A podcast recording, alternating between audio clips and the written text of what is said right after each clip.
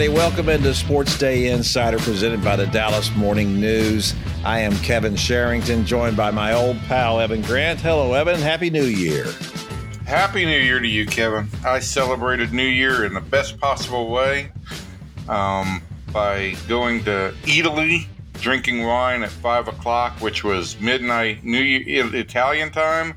Was back home at 7 to watch the Georgia game, and then got new life at midnight on the East Coast time. So it was it was two great New Year's celebrations. Well, there you go. It doesn't get any better than that, does it? What did you do, Kevin? Well, we just hung out here. We had our little granddaughter with us, and that was all fun. And uh, so we uh, we had a good time. You know, uh, I, am not sure at what age you decide that you don't need to go out for New Year's anymore. Um, uh, one of my daughters was in town, and she went out and they spent the night at somebody's house uh, wherever they had a, a party, and uh, so which was good. You don't need to be out after that. Um, but I, I got to tell you, I was, uh, I was never, you know, I'm not, I'm not exactly the the uh, party type anyway, and never was. Uh, but uh, I, I, like being in. As, as, someone once said, you don't want to be out there with all those amateurs on on such a, an evening of of revelry you know, we might mm-hmm. say. This is correct. I um, uh, New Year's Eve is not my favorite holiday. I I, I think it is one of these. Um, it's a it's it's a zero sum game for for most people. Either like you you have to have this like well, everything now is measured in how Instagrammable the moment is. You have to have this like Instagrammable night full of women in sparkly dresses and men dressed up and lots of revelry uh, and screaming, or else you failed at New Year's. That, that, that, seems to be the only two options. And at some point in life, you figure out that there is a third, and it's just like it's another night. Uh, it's a good time to reset in a lot of ways and start to look forward to what you can do in the next year. And if you're around if you're if you're if you are so predisposed to be around some friends and some family, um, then that's that's great. Uh, but I, it, the whole idea of like having a big New Year's is uh, completely completely lost on me. Besides, you had yelling there at your house anyway, right? Wasn't Gina probably screaming at you a lot? Um, well, I, I screamed at eleven o'clock very loudly and ran around the house and kept saying to Gina over and over again, Gina, they were down by 14 on two different occasions. And that, that it didn't really seem to register with her. Well, we're talking about the Georgia Bulldogs, of course, and we're going to talk about that later in our podcast, as a matter of fact, about the uh, terrific semifinal games in the college football playoff. Uh, both of them were just uh, hard to believe that you could have two games like that back to back, uh, games of that magnitude and importance uh, to college football anyway. Uh, and uh, it was very it was a very entertaining day. I'll say that. I can't remember. Uh, well, there, there have been other games that will rival either one of those, but I don't think you could could ever put two back to back like that. So that was that was and get the bonus that both losing teams were from the Big Ten. That's that's also a, a, a real bonus for fans there. Wow, wow, a Big Ten shot across the bow of the Big Ten. Well, that'll that'll rise that'll raise a few hackles here, but we'll we'll see how that goes.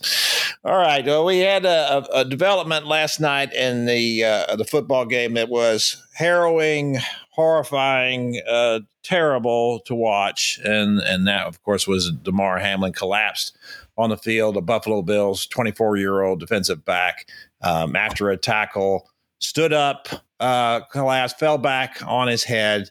I have to tell you, Evan, um, because of the history of, of heart problems in my family, uh, and in particular, my younger brother, who uh, collapsed of uh, sudden cardiac arrest as well um, while out for a run in Bartlesville, Oklahoma, was uh, someone saw him fall. Uh, they they called the EMTs. They came. They put the paddles on him. They restarted his heart. Uh, he went to the hospital. They put him in a hypothermic coma. Uh, because they weren't sure how long he'd been out. After four minutes, uh, we you start to have uh, uh brain damage from the lack of oxygen, um, and they brought him out 48 hours later, and he was just fine. Uh, when the the fire chief after I went to Bartlesville and and talked to as many people as I could in the 48 hours that my brother was in a coma. Um, after the fire chief called me uh, two days later, uh, just to ask me how my brother was doing. I said, Well, he's doing just fine. You guys saved his life. And he said, Well, that's such a good thing to hear. He said, I've had 150 of these cases over the years. He was an older gentleman. He said, I've had four success stories. Um, so it was quite a miracle in, in, our family to see that happen. But I had to, but I, all I could think of when I saw uh, Hamlin collapse and fall backward on his head, that, was exactly what happened to my brother. Uh, I found the blood spot on the sidewalk where he had collapsed and hit it the back of his head. Um, so uh, I, I, I thought that's probably what had happened to him, and I didn't know what had caused it. Of course, there's only one other time in NFL history that that sort of thing has happened, and that was Chuck Hughes, a 28 year old wide receiver for the Detroit Lions in 1971. Chuck was born in Philadelphia, but he grew up in Abilene, where he played football. He also played at what was then Texas Western, now UTEP uh, was drafted by the Eagles, traded to the Lions, had come into the game, uh, made a, I believe, a 32 yard catch uh, to preserve uh, a drive for the Lions, and then had simply run a pattern uh, and was returning to the huddle when he collapsed and fell face down on the field.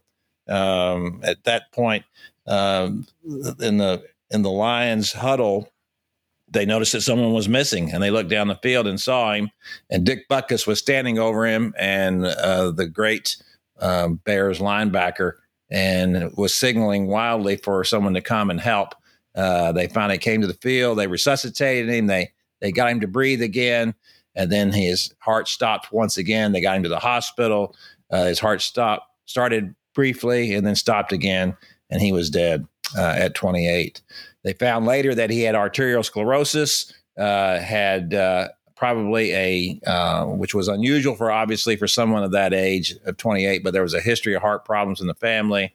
Um, and he, they felt like a, a blood clot had dislodged and traveled to his heart and caused it to stop. Uh, so that was a, obviously a terrible story. I remember that. Of course, I was 15 years old when that happened. Uh, that was uh, obviously always uh, something hanging over the league at the time in 1971, and of course for years and years after that. Um, someone asked me on uh, an email this morning, "Do did ESPN not remember that that had happened because they didn't bring it up?" And I told that person, I'm sure they felt like they didn't want to link to that um, so soon before we knew what had happened to Hamlin and whether he was going to make it or not. Um, but of course, that is quite a story now, and there's lots of things circulating about that. So, Evan, I'm wondering what you were thinking when you saw him collapse, Damar Hamlin, in the game last night. Well, I had um, I'd actually decided I wasn't going to watch the game last night. I had footballed out for for several days, and um, I just happened to stroll through Twitter about two or three minutes later and heard that he had collapsed and that they were attending to him on the field. And uh, when I when I switched over, obviously ABC or ESPN were was was simply into the coverage, and I followed it both on TV and on Twitter. And you know, I, all I could think about was hopefully he'd be okay. You run through all the things in your head, like as a person, you you wonder like what caused it. You see the play, you, you wonder if there was some kind of trauma to the chest uh, that caused some kind of coronary event. Um, but I also, and, and I'm sitting here saying this now after the fact. You know, I, I was afraid to even speak it because I, I'm, I'm not qualified to to diagnose anything like that. And, and I'm watching on TV uh, as I flipped over to CNN and to watch some of their coverage and and was watching their people talk about potential causes for the for the collapse.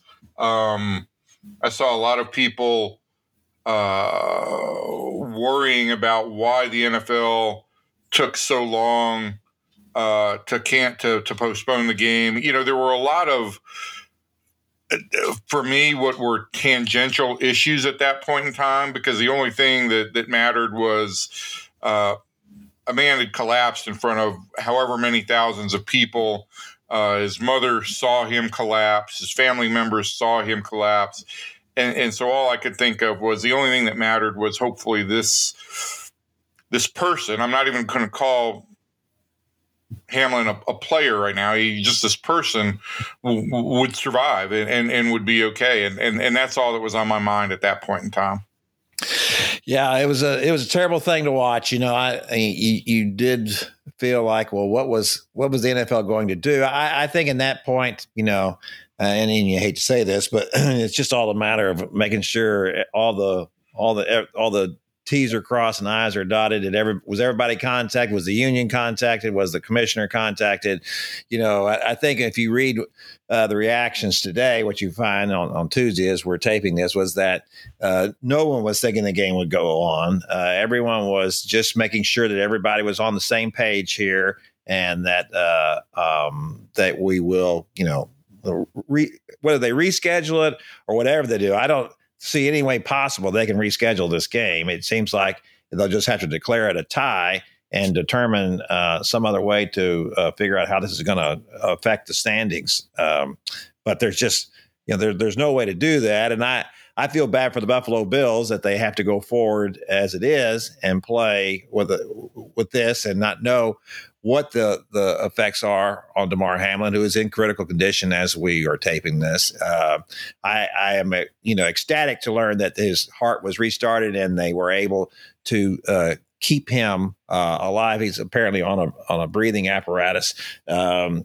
and uh, so that's great to know that as as though as I noted in the case of my brother, though there are um, questions about you know uh, how long he was out and how that will affect him. It doesn't affect everybody the same way, uh, but uh, it is a, a definite concern uh, going forward. So there is a lot to, to still be uh, determined here in this case, and and and uh, God love that family and the, and the Buffalo Bills and what they go through now, and and certainly our prayers go out to them in such a such a terrible thing to witness. Uh, you know, we we see death and and uh, and terrible things happen to people all the time, and you become a little inured to it. Uh, you you read about it every day, but when you watch it happen before your very eyes, it, it makes uh, quite a difference. And uh, I know that uh, that it did certainly for me and for other people who are watching, and certainly the people and his teammates, and even even the people he was playing against uh, impacted the same way. So yeah, and I, I, mean that's the thing, Kevin, is that. Um, and, and I, again, like I certainly wasn't my place to weigh in on social media or anything, but I, I was a little bit disappointed last night that this, um, this narrative kept getting stoked about what is the league doing? What is the league doing? I'm not, I'm in no way uh, an advocate of the NFL, but the bottom line is these leagues are, um, they're multi-billion dollar businesses, and they are giant monoliths, and nothing just gets done at the snap of a finger. Um, as you said, the union had to be involved. The commissioner had to be it still had to be briefed, even even though all you need to tell the commissioner is a player collapsed on the field. Everything everything else gets impacted and you have to just work through some of the logistics and if people watching on TV or in the stadium have to stay there for 20 minutes without an actual verdict on the game I, I think that's the least of anybody's concerns. I, I, you know, when I went to bed last night, they, they, were still talking about the, the the coaches being given five minutes for the players to get ready. I don't know if you, you seem to be indicating. I have not read this morning, so you seem to be indicating that uh, that maybe that wasn't quite the the the situation. I no, just, and I think that's where a lot of this comes from is that oh, how could they consider playing because they rounded the players up on the sideline and you and you saw Stefon Diggs, you know, giving a pep talk or what looked like a pep talk to the other players. Maybe he wasn't doing that at all. Maybe he was just telling them to rally up here and you know but it certainly looked like uh, they maybe were, he was just speaking to his players um, with passion and emotion about having watched their teammate suffer a critical moment. You know, I mean, it, well, there's, yeah, there's no way to know exactly. There's no right. way to know exactly what was what happened at that point. But I think, as as from what I can tell now, is that, that no, they were never really truly considering that. I think they were just waiting to get word uh, from people about what was going to happen because that's that's not a question of what was happening on the field. That was not a that was not a question for the game officials. Uh, no one's making that decision whether the game goes on or not. Uh, I was certainly thinking that when Zac Taylor came across the field uh, to talk to the Bills head coach, I just thought at that point he looked like to me he was saying whatever you guys want to do or whatever's going to happen this we're good with that.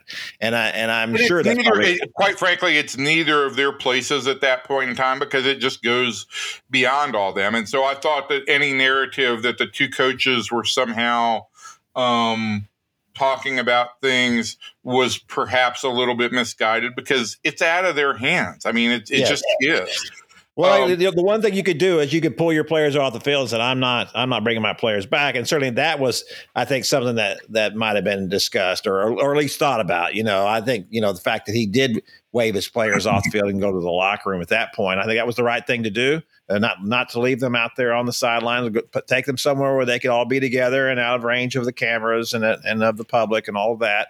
That was the right thing to do. Uh, so I think everybody Everybody handled it all well, I thought, uh, from all things considered, from what happened. That was about as well as you could expect anyone to respond. Once the gravity of the moment hit, that obviously, you know, what they had all just witnessed and the ambulance on the field and the ambulance leaving, and, and, and at that point in time, I think everybody kind of had to just take their take a breath and, and the right thing to do was send the players to the locker room and get them off the field but the first the first order of business was getting Hamlin situated and all of that. And once that took place, there was going to be some what's the right word? Residual shock before everything else kind of went in the right direction. And let's just look back. I mean, you talked about you talked about the Hughes case, right?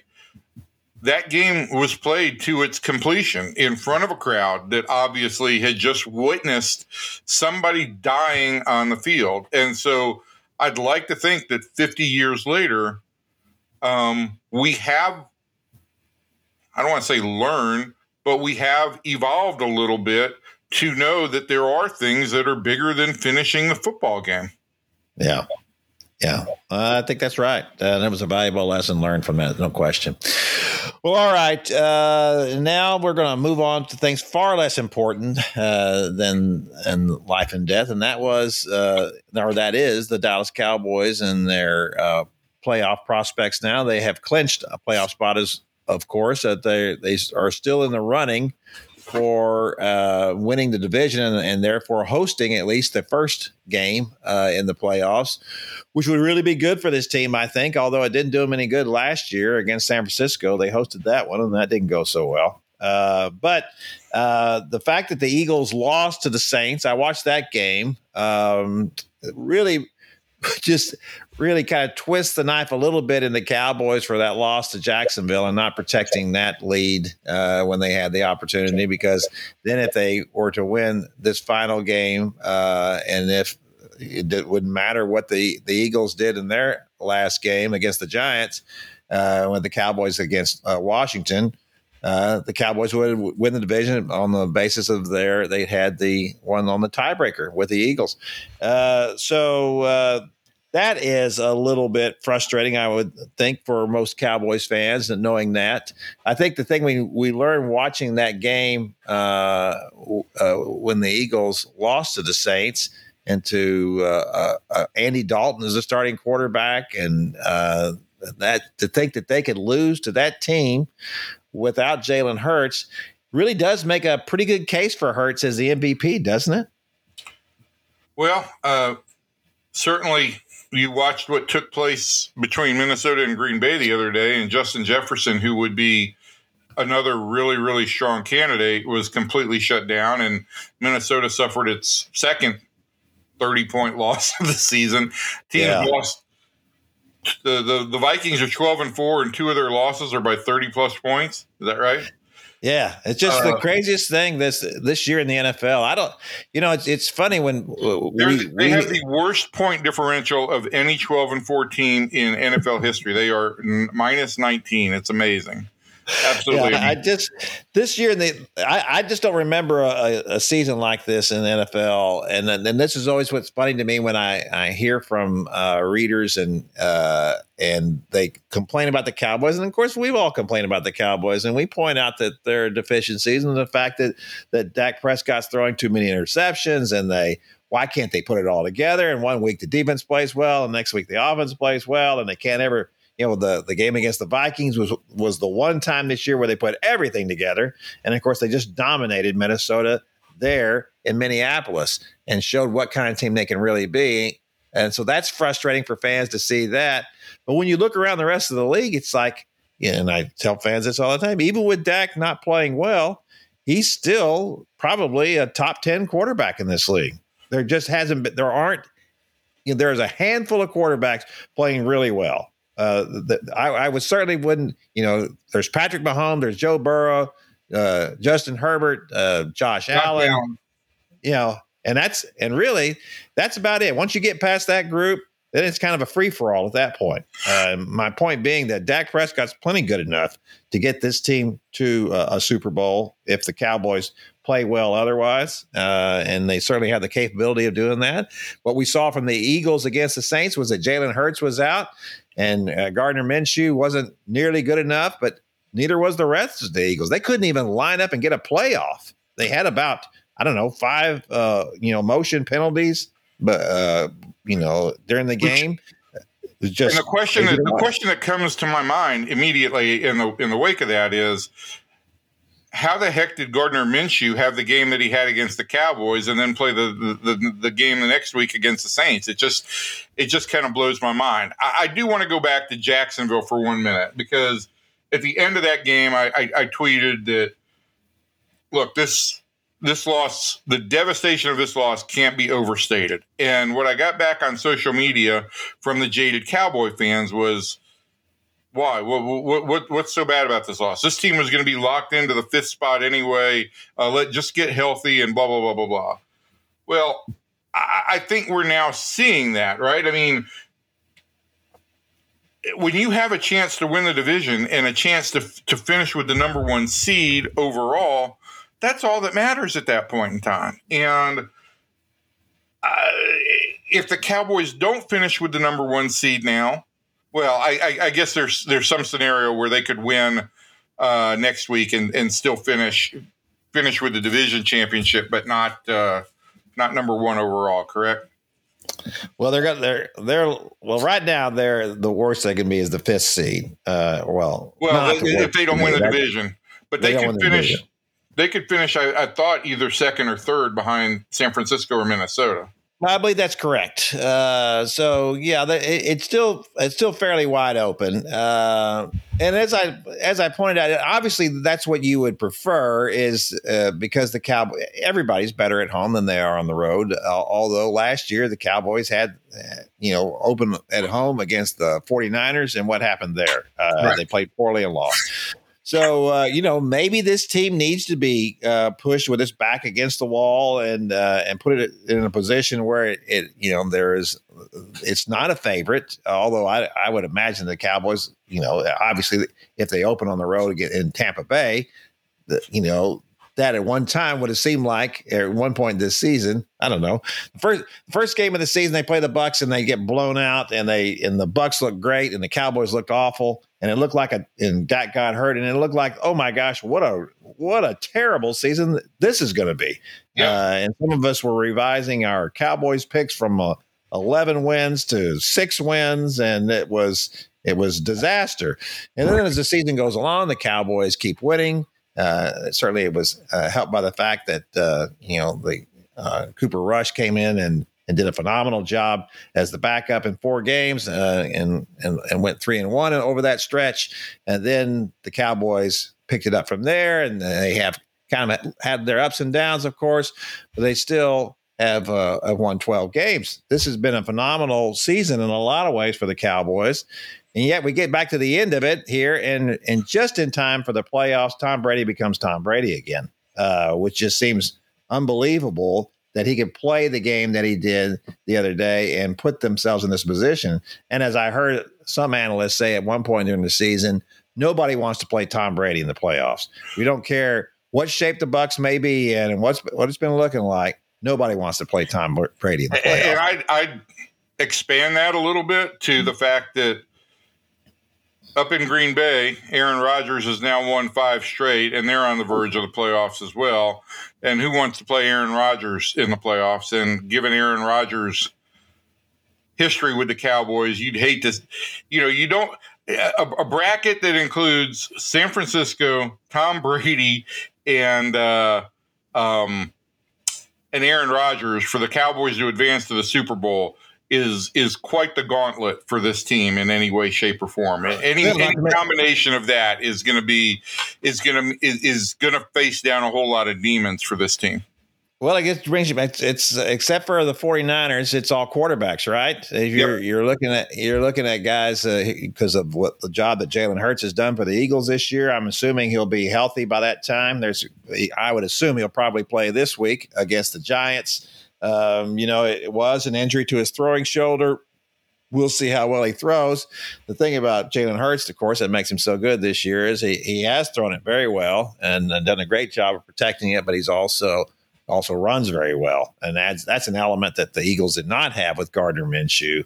He was he wasn't going anywhere. Uh, and it just makes such a difference when your quarterback uh, can do the things uh, uh when everything breaks down. Well, he'll just take off. Uh, so, uh, but so you have that, which is to me the that's what uh, the position is going to be in the future, at least in the near future, in the next five to ten years. Uh, you're going to just have quarterbacks in the NFL like that. But we still in these playoffs may end up with quarterbacks from the former era, uh, talking about Tom Brady and Aaron Rodgers, guys who were among the best to ever play the position, uh, and so the you know, the Cowboys lost last year to a team led by Jimmy Garoppolo uh, in the playoffs. This year, um, we'll see what they do. Uh, I, I, I don't feel good about anything that's happening on defense at the moment. Uh, the pass rush has evaporated. Uh, that was the one thing you could really count on. Their their run defense really hasn't gotten any better. Um, they they still struggle with that. Uh, Micah Parsons is playing with a club on his left hand. You know, whether that is going to, uh, it didn't seem to affect him very much in that game last week. Uh, but I will say this he has not been the, the uh, Micah Parsons that the Cowboys apparently need him to be. You know, he, if he's not getting one or two sacks uh, and, and four or five uh, quarterback hits, the defense just doesn't seem to play very well. I mean, I, I, think that for that reason, you know, we, we keep talking about Micah Parsons as the, uh, you know, is he in the running for defensive player of the year? Well, if he hadn't had this little swoon here at the end of the season, I think he'd make a run for MVP. I mean, when he's playing well, the Cowboys look really good. When yeah, he's not I mean, playing well, if he's not dominating the game, they don't they don't look so good. Well, you could you could make the you could have made the case that listen, at least at least on the NFC side, right, that there were three players who most impacted their team were Jalen Hurts, Justin Jefferson, and and Micah Parsons. And I, I think that Parsons has has dropped off a little bit in the last couple of weeks. And the fact that I don't feel quite as good about the Cowboys D I, I, I uh, my question would be going into the playoffs. What concerns me most? The fact that Dak has has had some ball.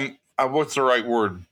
Um, security, ball security, and and awareness issues over the last couple weeks, or the defensive um, uh, slide. Which is the bigger concern for me going into the playoffs? I might say I, I, might say the defensive side. I, I, know that quarterbacks supposedly win you championships, but man, I, I thought this team's biggest advantage in the first half of the season was that it had the best defense in the NFL, and I and now I don't think they've got the best defense in the NFC. No, I think you're right. Uh, uh, it, that's the one thing that you could always count on and this team in the first half of the season was the defense, right? They were just playing at they were playing at a level we were calling it perhaps the best defense in Cowboys history. You know, putting on a level the doomsday defenses and the defenses of, of Jimmy Johnson in the early '90s, uh, just playing uh, a great level defense. And then all of a sudden, everybody realized, hey, let's just run on these guys, and yeah. that's what they did. And then you know they they they've never they never shut anybody down that that had a, any kind of running game whatsoever, uh, which has just been frustrating to watch. Uh, and then all of a sudden, as I said, the the the pass rush has evaporated as well. And you know, if if if you're playing a guy like Aaron Rodgers uh, and you have a, a pass rush that can get to him without blitzing, uh, well, then you've got something going on. You have you have a chance there because he's not going to do a lot outside the pocket. Although he did run for a touchdown the other night, which was interesting to watch. Uh, and the same goes for for Tom Brady. Um, but uh, we'll see what they can do. As far as the, the the Dak Prescott thing, I will say this about the turnovers. Obviously, these are not all his fault. Uh, you know, you know the the first one he, he hits you know Hendershot right in the chest, which is what he's supposed to do, and the guy bobbles it. And I got to tell you, Evan, and we had a discussion when my sons and I do all the time about. Uh, I'm not sure what it is in the NFL these days that uh, that wide receiver coaches talk to wide receivers about, but the positioning of their hands and how they're trying to catch a football just flummoxes me. I, I, I don't understand why these guys, you know, are still allowed to try to catch the balls with their chest. They don't reach out the right way. I, I know, Evan, because you have covered baseball forever. You know that when infielders catch balls, they're supposed to, or a ground ball, they're supposed to do certain things with their feet and the way they position their hands. And these are just, these are fundamental things that you do. You're not just out there you know, flapping your glove at the ball when it comes at you. And same thing goes when you're uh, uh, a base runner. You have what, what's called a crossover step that you take. That first step, you know, instead of just turning and sticking your right foot out, you cross over with your left foot because they they've shown that this gives you an extra advantage. You you got a couple, probably another foot that you know gained with that first step that way. And yet in football, all the time, wide receivers put their hands up the wrong way, uh, and and and, and many times, not only did this result in drop passes, but in interceptions, balls yeah. bouncing off of them because of what they're doing. So that's happened to the Cowboys a lot this year. Uh, happened to Dak Prescott a lot this year. But the other side of it is that Dak's not the most accurate quarterback in the world. He never has been. Uh, what what he has been able to do early in his career, and is he's not doing now because everybody uh, you know who goes off about Dak and the interceptions forgets the fact that really throughout his career, he's been very good about not throwing interceptions. Uh, and that's because he's always looked for the guy who was wide open. You know, I'm, I'm going to check it down and throw it to this guy. Uh, you know, uh, that that's how Beasley, Cole Beasley became a, a, star was because he wasn't anything before Dak became the quarterback. Tony Romo never threw, you know, Cole Beasley the football. He was throwing it to Dez Bryant all the time, giving Dez, throwing to Dez Bryant, let him take those 50-50 balls and outfight the defensive back for them. Cole Beasley was running these great patterns and getting open, and Tony didn't care. Well, Dak did. And all of a sudden, Dak's throwing the ball left and right to Cole Beasley, and that's that's because he was the guy that was open. And now what we're seeing from Dak is that no, I'm gonna I'm gonna take this shot downfield. I'm gonna I'm gonna force this pass right here because we need to get down the field and I want to make this happen. And this is what has happened in, in my estimation with Dak this year. And he's just not as accurate with that ball as he needs to be all the time. I, you know, I'm watching that game before we saw that devastating injury to, to Damar Hamlin, and and looking at uh, uh, Joe Burrow throw that touchdown pass in the end zone, and it's just a dart, and it's exactly where the ball has to be. It's just a beautiful throw, and uh, and Dak just struggles making that kind of throw. He's not that kind of quarterback. And for everybody who wants to complain he's making $40 million and oh my gosh, he's not as good as Joe Burrow and he's not as good as Herbert or Allen. No, he's not. But he was a fourth round draft pick. And this is w- one of the reasons why he was a fourth round draft pick. And because he's not one of the four or five best quarterbacks in the in the league does not mean he can't be a Super Bowl winning quarterback. He's certainly good enough to be that. And what they have to do though is that he's got to stop forcing those throws. I know they want him to be aggressive, but he's got to stop forcing throws into that kind of coverage. He, you know, and then and then the flip side of that is these guys got to start catching the ball with their hands and quit with the ball has quit bouncing off of them. It's just unbelievable. Some of the bad luck, as as Mike McCarthy said the other day, we're a little bit snake bit on some of this stuff, and I think that was an accurate description of, of what's happened at times.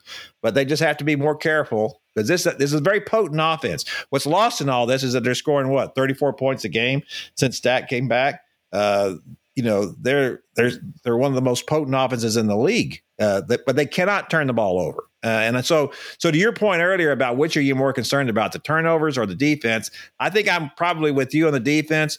But the flip side of that is is that you cannot turn the ball over like that in the playoffs uh, against a good team. Uh, the good teams protect the football. That's certainly what the Eagles have done this year. Uh, although they have struggled some here in the second half of the season, I thought those statistics were pretty interesting about how good they were the first half of the season in protecting the football. And then in the, in the second half of the season, they, they have not done that at all. It's just, just, just been a complete flip of that. So, uh, you know, everybody goes through phases here, and certainly everybody is this season in the NFL. It's just really hard to make predictions and I think that my my pick'em line, in which you know Dana Larson pointed out that she was so glad that I was also on the pick'em line because it kept her from being last. So, at any rate, all right. Thank you, uh, thank you, everybody, for coming to Kevin's TED Talk on pass catching. Um, this is good stuff. I go. I'm gonna. You know what? I'm gonna go out to the Cowboys. I'm gonna ask Jerry if I can come out and just talk to the receivers a little bit about this because apparently the, their you know, assistant coaches are not talking to them about it. So Anyway. You know, if you if you went out there and passed yourself off as Fred Biletnikoff, I think that I love Fred Biletnikoff. I'm going to tell you something. When I was growing up, Fred Biletnikoff was one of my favorite receivers. He'd stick those hands out there. He looked like a first baseman you know, waiting for a football to come to him. Oh, I love Fred Biletnikoff. Yeah, well, he you could. I, now, I I'm not sure if Fred Biletnikoff is with us any longer, but if, if, he is, you could pass yourself off as Fred Biletnikoff and give those receivers. Yeah, you know, I could see you talking to Michael Gallup. Now, look here, young man. Here's how you catch a pass. I, I think it would. I think it would benefit the Cowboys. I really do. Absolutely. Yeah, they named over an award after Fred Biletnikoff. Uh, so let, just remember that, okay? They named an award after Lou Groza too. Lou the Toe Groza. That was his nickname. Did you know that? The Toe. Yes, the Toe. Wow. They don't give those kind of nicknames anymore. I don't either. really think he kicked with the toe, though. I I, I, I think that was kind of a misnomer, but whatever. No, he had this huge toe. His toe was like the size of a canned ham. That's what people didn't realize. The guy had an extra advantage. It was unfair, really. His toe was humongous. Lou right, the toe Groza All right, that's going to do it for our NFL talk. We're going to move over now and talk a little about the Rangers. Uh, they got themselves like I don't know, ten or twelve pitchers they've signed now. Uh, they're they're they're. I think they're going to go with like a nine man rotation this year, aren't they? Um, look what they have with signing Nathan Eovaldi, they have a pitching pool now. They they they really have a legitimate pitching pool. They've got six capable big league starters who have real resumes. Um, in Degrom, Eovaldi, Heaney, Perez, Gray, uh, and um, who am Odorizzi. I forgetting? Odorizzi. And Odorizzi. Uh, they've got they've got a serviceable starter in Dane Dunning, who is coming back from a hip surgery. They've got potentially promising arms in Cole Ragans and Glenn Otto, uh, and maybe eventually Cole Winn, and potentially before the end of this year, Owen White and maybe Zach Kent. So they've got a real pitching pool, and you, you know, it's not a five man rotation that will carry you to a division title or or the postseason. It's how deep your overall pitching is, and this is a big difference for this team. Now, I say all this, and there's a number of ways they could potentially move from here. Um, obviously, signing Eovaldi gives them more depth, and uh, it would potentially bounce Odorizzi into more of a swingman or a long relief role. uh, or if at some point in time during the season you said, and I don't think this would happen in April because of the number of off days, um, and that I think in April you'd have more guys on on start limits, so having a piggyback guy would be more important. But you could have Odorizzi as either a sixth man eventually uh, in a rotation, or you could have him as kind of that long man spot starter in the bullpen. Uh, listen, they've got a number of guys in DeGrom and Heaney and Eovaldi, and to some extent Jon Gray as well, with injury history problems.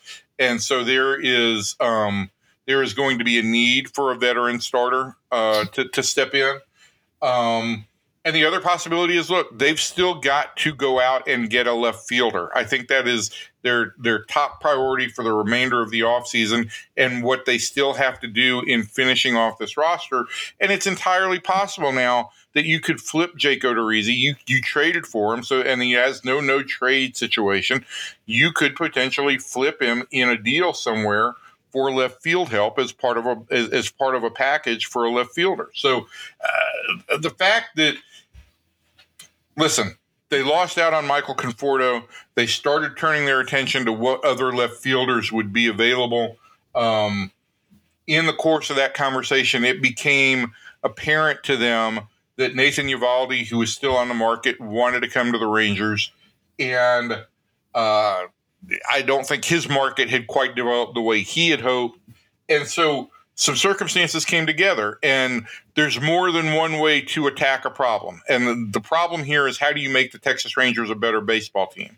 And if you can improve the pitching staff further you take that opportunity when it presents itself. You will still address left field but right now what you've done is giving yourself more depth in the rotation. I want to ask you this, and there's probably really no way of knowing this at this point. But uh, I'm I'm interested in because of what has transpired in the short amount of time that Chris Young has been the actual guy running everything and, and making these acquisitions. Do you think that if if Jon Daniels was still the president of baseball operations for the Rangers, that they would have gone out and made all these moves? I, I, think there's so many factors involved there that, that it's hard to be definitive. I think Jon would have advocated for going out and adding to this to this roster. Um, but certainly a sixth consecutive year of losing has impacted Ray Davis in a way that um, I don't know if it would have mattered who was running his baseball operations. He's clearly been more willing to invest money. Now, has Chris been any more effective in advocating for that? Or was Ray just committed to saying, let's go get what it what we need to, to be a, com- a, competing ball club? I, I can't answer that question. Um, as far as Odorizzi was concerned and how quickly that came together, look, the Braves presented the Rangers with an absolute gift. They were willing; they needed to move some money. Um, I think there were they're one of the few publicly owned baseball teams, and I think that um, or publicly uh, publicly held baseball teams, I should say. I think there's there's always some situations involved with that, with quarterly reporting and all that other stuff that may have made some some sense on why the Braves wanted to move so quickly. But I would like to think whoever the GM of the Rangers were, the perhaps the most pitching poor team in the big leagues last year, that if somebody came to you and said, "Look, we're going to we're going to pay basically all of this guy's salary. You can have him for free. Uh, that either GM would have taken that notion. Did CY play a role in better connecting with Jacob DeGrom and Andrew Heaney um, in their conversations directly? Listen, I think we've said from day one that having a player or having a GM who has Chris's background as not just a business, uh, not just a business person, but as having played the game would help him and potentially create a competitive advantage for the Rangers in in some regard in terms of connecting with players. And so I'd like to think that that had some effect. I wouldn't I don't know that it would have hurt Jon Daniels in trying to sign any of these guys, but I do think that listen, this is a guy who played the game and he went and he pitched and he went out and tried to go out and get pitchers. And so I'd like to think that there was some small competitive advantage that he created, not just versus whether Jon Daniels had been in that position, but against every other GM that they were bidding against, you know? So, and, and the other thing too, Kevin, I think we need to we need to acknowledge this. You become a GM, and I think you you have you have a clean slate, and you've not made any mistakes. JD was willing to go out early in his career and make some very bold moves, some of which paid off. The Josh Hamilton trade paid off. The Chris Young and Adrian Gonzalez trade did not pay off. But I think over time, as you as you have results and you learn lessons, you probably become a little bit more cautious. And so right now, the fact that that CY has no real previous resume maybe makes him a little bit more aggressive than somebody who had been in that position previously. But we don't know that he's he's been a, certainly aggressive in acquisition, but it's all just been money, right? Yeah. So it's, it's, not a question. He's not trading any talent. That was the thing that got uh, you know, Jon crosswise with fans was giving up Chris Young and Adrian Gonzalez, you know, and getting nothing in return for that. You know, that that wasn't a question of the, the owners taking, you know, Tom Hicks taking on big salaries. So, you know, I, but we still get fans that complain about that. I, I just, it blows me away. Oh, I don't know about this. I don't know about, it's like, what, what do you care? And, and, and these, con, you know, the, the, the two contracts last year to the middle infield. Now those were long term deals. Uh, you know, a ten year deal you know, for Corey Seager, yeah, that that is some reason for concern there because that does kind of tie you up with a guy for an awful long time that who's not playing the, this position that great as it is now. What in the world is he going to be like five years from now? So, uh, so those are those are real questions about that kind of thing. But all the stuff that he's done this offseason with these pitchers, yeah, there's some legitimate concerns about all that. Although I think he mitigated some of those concerns by acquiring so many pitchers to begin with. The fact that we talked about the, you know, that they now have six starting pitchers, and, that's not counting the guys who started last year. You know, Dane Dunning, Glenn Otto, you know that those types. Um, kind of to me should mitigate fan concerns about well what happens if one of these guys get hurt well they're going to get hurt i mean eh, you know starting pitchers always do it's a question of how many if three or four of them get hurt well they're going to be in real trouble you know uh, but if if only one or two get hurt and they are able to get through those times when i say hurt i'm talking about missing significant time not missing one start or two starts but missing four or five or ten starts then uh, you know then I, I think that he's kind of covered up a little bit of that concern, hasn't he? Um, and I, I think that you in in that little, I well, let's just call it your little screed there. But in that little talk, you hit on a very. when I say something, it's a screed or a TED talk. When you say something, oh, when you talk for ten minutes uninterrupted, it's, it's like, profound. wow, that, that's really good. It's profound. No, but I, yeah. I, do think that in the middle, in the middle of, of, of your last thing, you you said something really significant, and it's the difference right now. Not so much between Chris Young and Jon Daniels, but I think the difference between Tom Hicks and Ray Davis. And Tom was willing to go out on a couple of different occasions and put big money into individual contracts but he wasn't willing to go out and short and try and short circuit or uh, shortcut the rebuild by investing all the necessary dollars that it took to fill all the holes. And what we've seen Ray Davis do over these last two years is invest money, big money, to fill multiple positions and then rinse and repeat. And if you want to shortcut a rebuild, where it doesn't re- require years and years of timing up of draft picks and development and all that. The only way to do it is with reams and reams of money. And that's what the Rangers are trying to do right now. So that to me is the biggest difference, not in the management of the club, not so much Jon Daniels' aggressiveness or lack of aggressiveness versus Chris Young, but I think the willingness of ownership to say, okay, there's only one way to go forward with this, and that is protect our internal resources long term and spend the money necessary externally to go out and make this team better right now. Okay. All right, that's going to do it for our Rangers segment. Uh, we're going to move over now and talk about uh, the college football playoffs, which come Monday night uh, be between TCU and the Georgia Bulldogs. Um, Evan, I'll be there for that game. Oh, did you have your little bulldog? Oh my gosh! The last thing we needed was sound effects. That's my little Georgia football, and it, it Oh. plays music. And I've had this God knows for how long, and I don't know how the battery is still operating. But um, listen, I I, I want to say two things here. First of all, congratulations to TCU. Um, they just went out and did what they needed to do, and they have disproved everything about perceived outsiders all year long. Uh, they have played tremendous football. The fact that Sonny Dykes has done it in his first year, it's all fantastic. And as I tweeted in the third quarter of the Georgia game when they were down by 14 for the second point in time, listen, TCU fans, winning championships is really, really hard. So cherish the opportunity. This is whether you win it or not at this point in time, this is an accomplishment. Cherish what you have accomplished and appreciate the fact that you are playing for a championship on the final day of the college football season of 2022 2023.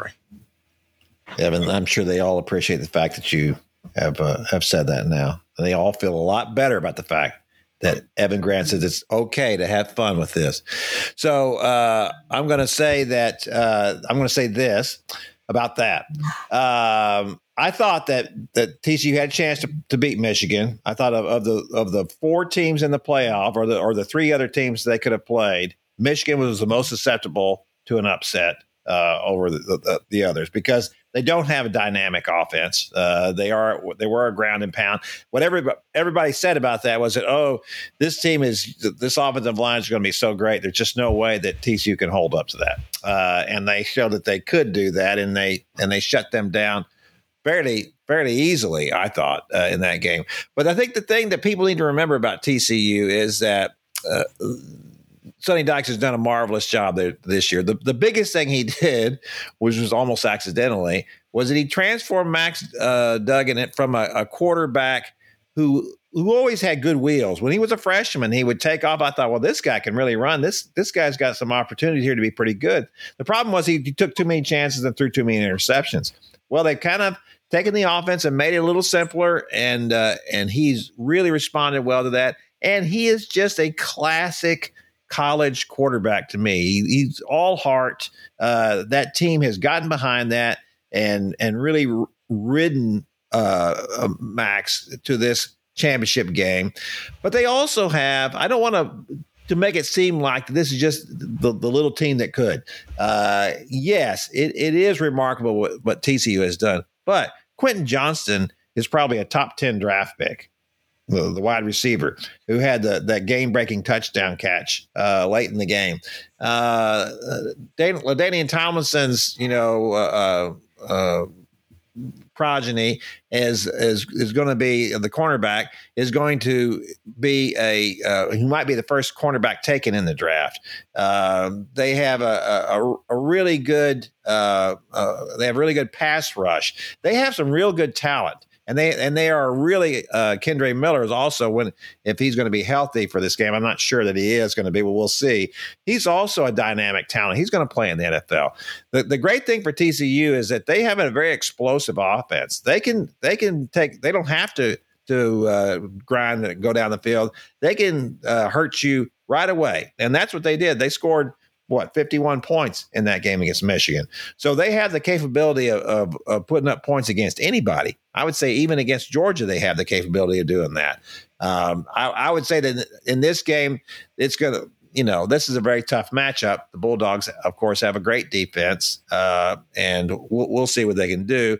I, I'm, I'm not, you know, uh, as big a believer in uh, in Stetson Bennett you know, it, it's hard. It's hard for me to go all in on him. He has some really get great games, and he does some really great things. And then every once in a while, he just seems to fall off the map a little bit.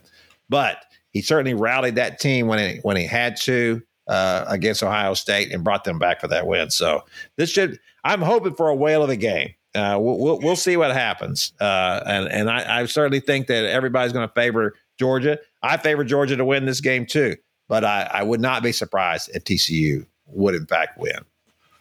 Um.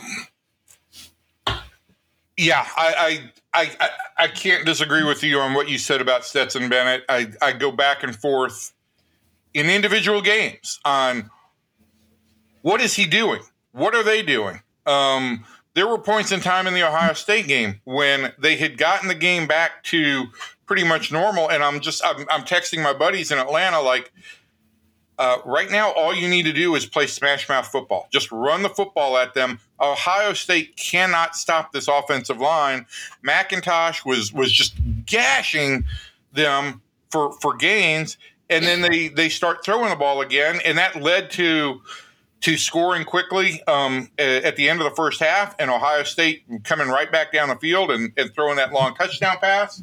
Um, and and I thought that in the second in the in the second half when they got the ball, they they they threw the ball too often and and then got back down. Um, but in the fourth quarter, and, and this is the thing that that for me sticks out is what I've watched the TCU this year and what I've watched of Georgia this year, these are the two best finishing teams in the country. It's appropriate that they will finish off the season. And, and, and, so I'm hoping for just a wild fourth quarter finish between these two teams that, that will really that will just really be exciting. Um, I, I, hope that's what we get. I, I, I you want a good game. Um, I, I think Georgia should be favored. I think that their secondary and their pass rush has not been as good as as I would like over the second half of the season, particularly after Nolan Smith was lost with a torn pectoral muscle. And so the fact that they are playing what in my mind was, you know, the second best quarterback in all of college football this year at the very worst uh, is concerning. Um, I still feel like the same thing that applied supposedly going into the Michigan TCU game should apply to Georgia. I, I, think this offensive line is special, and I think that there's no way that, that TCU should be able to stack up with the Georgia offensive line. We'll see. TCU TCU found a way to stop Michigan, right? So um, I, I, think that they're. I, I TCU opened as a 13 and a half underdog. Is that right? What, how much of an underdog are they? I haven't seen. I, I didn't. No, I have not seen that. That sounds right though. Um, I don't think it. I don't think the line should be that big. I think it's. It. Listen, however you got here, these are the two best teams in college football, and there's a lot of confidence. TCU has so much confidence going for it after the way it's finished game after game this year. Um, and Georgia, here here's the one thing that I would say: if you're Georgia, you you you do look at Stetson Bennett and you say he's lost one game in two years, and in the fourth quarter, he figures out a way to do some pretty special things. So uh, I'm just hoping. I'll say it again. I'm just hoping for a great game, and uh, at the end, I hope that Georgia's a little bit greater. Yeah, I, I, tell you, I want to talk a little bit about the, the you know the, the job that Sonny Dykes has done here. You know, uh, uh, if you if you talk to these players and you and you see well what was the difference here because obviously Gary Patterson had done an unbelievable job at TCU uh, building that program uh, getting the uh, getting donors to to back it, to to refurbish the stadium, to build the end zone complex, to to do all those things that you have to do and you have to have to be a great program. I mean, that's just let's face it. You know, even if TCU's not just killing it in recruiting. They're still recruiting pretty well, or a lot a lot better than they used to. And you got to have these things to do that. So he did an unbelievable job, but it had all fallen off, right? I mean, he got fired in the middle of last season, and and so it, it was uh, it was not the same program. And what you see here, I think, is what happened is was that, it not the same program, or was it not the same coach? I mean, had you you know, as you have said on many occasions, Kevin, um, and I think as we've all seen, Gary did a great job building this program, but Gary Patterson is also he's a different cat personality wise and right does that have did that have some long term residual negative effects on the program and and on the players and on their psyches. I think there were a lot of things that went into effect here. Yes, and Gary's a different guy. He's he's he's got a little bit of a, a personality. You know, he's, he's he's just different. You know, and uh, and it was it was always interesting to talk to him after a game as well. He was also very hard on his players. Uh, he was a very tough uh, coach and uh, verbally tough, uh, tough as far as what they would have to do in practice and those kind of things. And and he was very old school. Uh, Gary would have fit in very well back in the 50s and 60s and maybe even the 70s. Um, uh, that's a hard thing to to do now, though. I mean, even Nick Saban doesn't coach that tough uh, anymore. Uh, and Gary was also great. You know, the things he was doing on defense, you know, he was revolutionary on defense and his concepts and uh, and all of that. And that was all really good.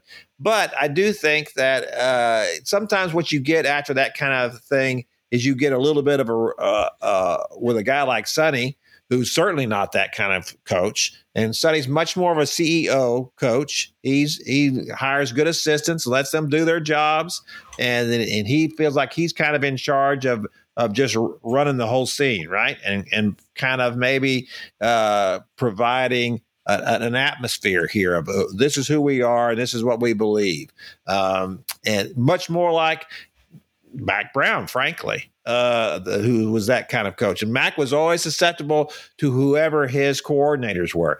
Sonny's, I think, uh, from that standpoint, Sonny could run that offense if he needed to. Uh, I, I, don't think that would be an issue. Garrett Riley, Lincoln Riley's uh, brother, is, is his offensive coordinator and does a great job. But I think Sonny could do that. That's where that's his roots. Of course, he was a Mike Leach guy, so you know he could do that if he had to, but he doesn't. You know, he kind of stays out of the way.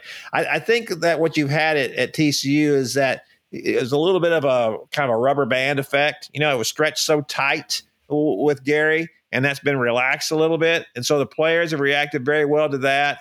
I think they've reacted very well to Max Duggan, frankly. I give Sonny all the credit in the world, but I give I give Max a little more credit. This kid's story is unbelievable. You know what's happened to him. He wasn't even going to be the starting quarterback. Chandler Morris was going to be the starting quarterback. He, he, you know, Max didn't get mad about that. He's ready to come back. You know, he's all in. He's he's like one of these stories that you used to grow up reading, right? About these these guys who's rah rah and, and I'm here. I'm I'm just for the team. I'm not for myself. We we see very little of that in uh, in college football anymore. Well, so, the two quarterback, the two quarterbacks playing for the national championship both have remarkable stories, right? And they're both survivors, and I think that has that is what inspires their teammates around them in a lot of ways, knowing that this guy has just been determined and resolute to do the best job possible and and I and, and there's a certain level of calmness that goes along with that and, and conviction in that um, I think you can say that about both these guys. Yeah, and that's and that's a listen. That's a more of a rare thing for a Georgia, right? These days, if you're Georgia, you're not getting some guy who'd been a junior college quarterback. You're you're getting a guy who's a five star recruit. You're not necessarily getting that at TCU. Uh, you're you're they may start getting five star recruits. You know, based on this, this this is the kind of thing that can really just blow up your program. I mean, all of a sudden you're getting whoever you want to come out, come and look at what you're doing. Yep. If they can kind of sustain this, which they may be able to do, you know, it's not going to be easy. The, the problem for a program like TCU is that, is that when they, when this talent bubbles to the top, and like I said, they certainly have NFL talent on this team. They've got, I think they probably got four or five guys who are going to play in the NFL on this team. Uh, and and I, when I say play, I don't mean just be guys they're going to be starters in the NFL. So I think that that can't be overlooked. Uh, but certainly Georgia has a bigger foundation of talent than than TCU does, and they're going to have that every year. And so they're always going to be in the running for this kind of, kind of thing. TCU, maybe not so. It's just going to be a lot harder for TCU to, to sustain this type of performance and this this level of play from year to year. Uh, even when Gary was at his best, he wasn't able to sustain it like this. It was kind of like an every other year thing for him. Uh, I remember Grant Teaff said a long time ago when he was at Baylor and having success, his formula was we're hoping that every four years we're going to compete for something. We're going to compete for a Southwest Conference title every four years. Because what he was hoping was that I'm going to take this freshman class and I'm going to build it, and we're going to go all the way up. And by the time these guys are seniors, they're going to be really good. uh, and that's what you that's what those kind of programs have typically had to do to be competitors. I want to just uh, before we go uh, get out of this segment, I just want to do I, I do want to say this as long as we're talking about the coaches. Listen, as a guy who does get to put his take his objective hat off usually during college football season and get to just root for his favorite team in Georgia. The maturation of Kirby Smart as a head coach has been phenomenal. He drove me crazy the first three years by running up and down the sidelines, being too involved in everything, yelling and screaming nonstop. And you watch him now. This is a guy in complete control of the game. He had two brilliant moves. Um, I thought in in in the uh, Ohio State game. Um, certainly, the timeout call just as Ohio State was about to kick that field goal um, was enormous. Or I, am sorry, run the fake field or the fake punt was an enormous call. Um, I, and I thought the way he handled Stetson Bennett at the end of the first half, going to him as they were going off the field, putting his hand around him, talking to him individually, one on one, not airing him out in front of other players. I thought that was significant. Um, and, and this is this is this is a, for me. It's an example of a college football coach learning and growing, and and, and so. Uh, you know, Sonny is Sonny's a veteran coach. He's he's in his first year at TCU, but he's a veteran coach. And so I think he's got some of that. I also do think that one thing that TCU has going for it right now, obviously, is is the Texas OU, not just the migration of the SEC, but also I think these two schools that they've often recruited against, uh, they've gone through their own transitions in the last couple of years and, and they're going through that that transition period. And I think TCU is is poised to kind of capitalize on that. And here we are talking about Sonny Dykes and the job he's done. And the best thing we can say about, or not the best thing, but but the most remarkable thing that Steve Sarkisian has done in the last week has been air out a volunteer at the Alamodome before the Texas Bowl. So um, two different two different pictures of two different programs. Yeah, it's it's not a good picture for Texas fans either, is it? Uh, it's like, how does this guy get over here and take this team that wasn't as good last year as Texas was, and this year TCU is in the national championship game, and Texas is losing the Alamo Bowl. I mean that that just kind of yeah that says a lot, and, and it's not a good signal going forward for these teams. I will say this about your about your pal Kirby Smart. I don't think anybody's talking about him going and succeeding Nick Saban in Alabama anymore. Uh, I, I, think that that's that's not a step. That's not a step up for Kirby anymore, right? That tells you no, a lot I, about what, what, that program is. I mean, I, I, listen. There were there were points in time early in his in his tenure at Georgia that, and, and I was a big Mark Richt fan, you know. Um, and there were times when I was I, was concerned that this guy was just going to be another Will Muschamp. He's not another Will Muschamp. He has grown as a coach. He's he's changed and he has made Georgia. He's made Georgia the best. It, it, I, I, it's hard for me to even say it, but he has made Georgia the best program in the, in the nation. Yeah, we'll see, and we'll see if the if TCU can knock off that program. If it does, I tell you what, I'm officially declaring this a state holiday. If if if TCU wins a national championship, I am officially proclaiming it a state holiday maybe even for the rest of the week. I don't know. We'll see. Uh, I got to get back from I got to get back from LA first. Well, I don't. I mean, between between our state politicians um, glomming onto every Texas and A and M win, uh, I, I, don't know. Will anybody embrace the little private school? I don't know. I don't know if it, I don't know if there's anybody in in the uh, state hierarchy there that went to TCU. I'm, I'm not sure. They're, they're all going to claim it now, though. They're all going to be big, big horn frog people now. Well, you know what? I, I visited TCU a couple of times. Uh, so we'll we'll see what happens. All right, well that's going to do it for our podcast this week. We missed our old pal David Moore. Uh, he'll be back with us next week, and uh, we'll do that podcast from out. I'll be out there in LA uh, before we uh, make that flight back. Uh, so we'll we'll we'll talk a little bit about that. We'll talk about how the Cowboys did this uh, weekend against uh, Washington, and whether they're going to enter the playoffs as a uh, as the home team or they're going to be on the road. We'll see what they can do. So from everybody in here to everybody out there, thanks, and we'll see you next time.